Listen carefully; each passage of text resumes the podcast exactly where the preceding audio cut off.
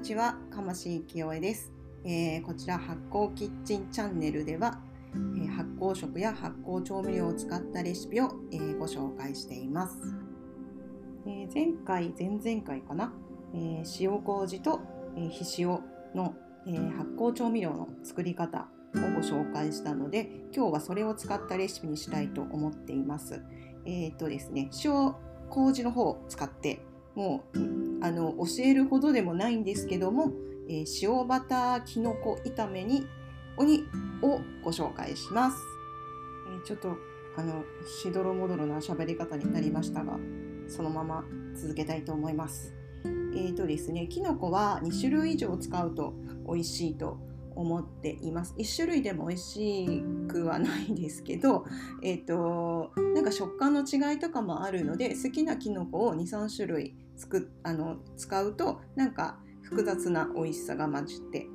うまみがアップして食感の違いも楽しめるというレシピになるかなっていう感じですかね。で私はこれ出来上がった後あのちょっとだけそんなに多く作らないので、えーと次の日にまあ、ちょっとだけ残ってたのであの卵焼きに入れたんですよねそしたら結構美味しかったですあの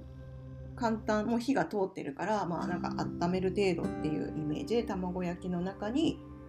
まあ、卵に、えー、きのこを入れて混ぜてただ焼くだけなんですけどね、えーと、何かの具にするっていうのはいいかもしれないですねなんか焼きそばだったりまあパスタとかもいいとは思いますけどなんかもうちょっと和風っぽい方が美味しいかもって思いました。では、えー、材料の方をご紹介したいと思います。材料は好みの濃いきのこ2パック。えー、っと、私写真の方ではしめじとえのきです。うんと、まあ何でもいいですね。しいたけでもいいですし、まいたけとか、うんエリンギとかね、切っているのもいいと思います。で、塩麹大さじ1と2分の1。でこれ塩麹がない人は塩を小さじ1分の1ぐらいです。はい、でバター 20g でバターももう塩入ってようが入ってないがそんなに変わらないので、えー、どっちでもいいと思います。はい、で鰹節が適量これまあなくてもいいんですけどえっ、ー、となんかやっぱり動物性のタンパク質というかうまみが入るとよりこう植物性のうまみ動物性のうまみがこうねなんかドッキングしてさらにこう美味しい感じに仕上がるのである人はあのちょっと使ってもらえるといいんじゃないかなって思っています。はいで作り方です。1つ1番きのこは食べやすい大きさに切る。えー、まあしめじなら手でほぐしますししいたけならうーん、まあ、4分の1でもいいですし半分とか大きさにもよりますけどねなんかあんまり小さくしなくてもいいんじゃないかなってあの火が入りやすいですね、えー、なんか好きなように切ってくださいでもはいで、えー、フライパンにバターを入れてちょっと弱めの中火で熱しますバターって、えーと、結構低温ですぐにあのジュワーッと溶けてくるのであんまり強火だとすぐに焦げてしまうのでちょっと弱気持ち弱めはいで、えっと、溶けてきたらきのこを入れてしんなりするまで炒めます。でまあ、きのことねバター相性がいいですよね。でしんなりしてきたら塩麹を加えてさっと炒める。で、えっと、ここでの塩麹は、うんと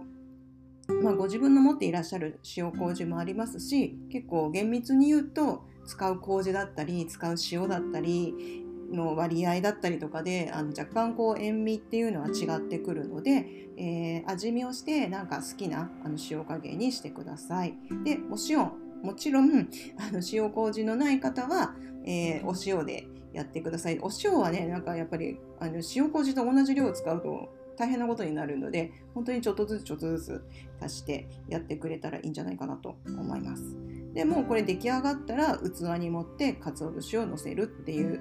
もう超簡単です。もうこのまんまなんか食べてももちろんご飯のおかずにもなりますし、えーとまあ、酒のつまみにもなりますかね。はい。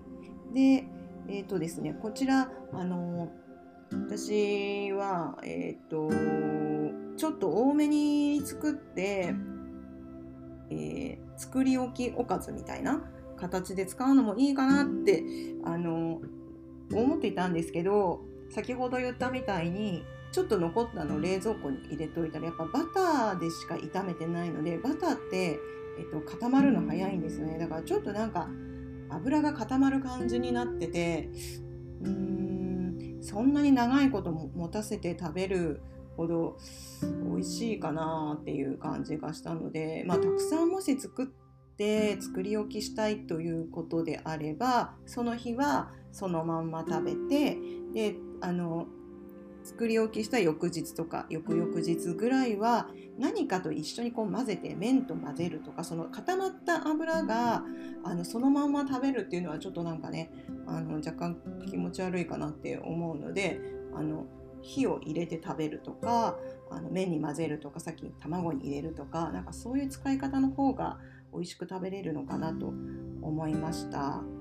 で今日は短いんですけどもこんな感じで終わりたいと思います。それではまた。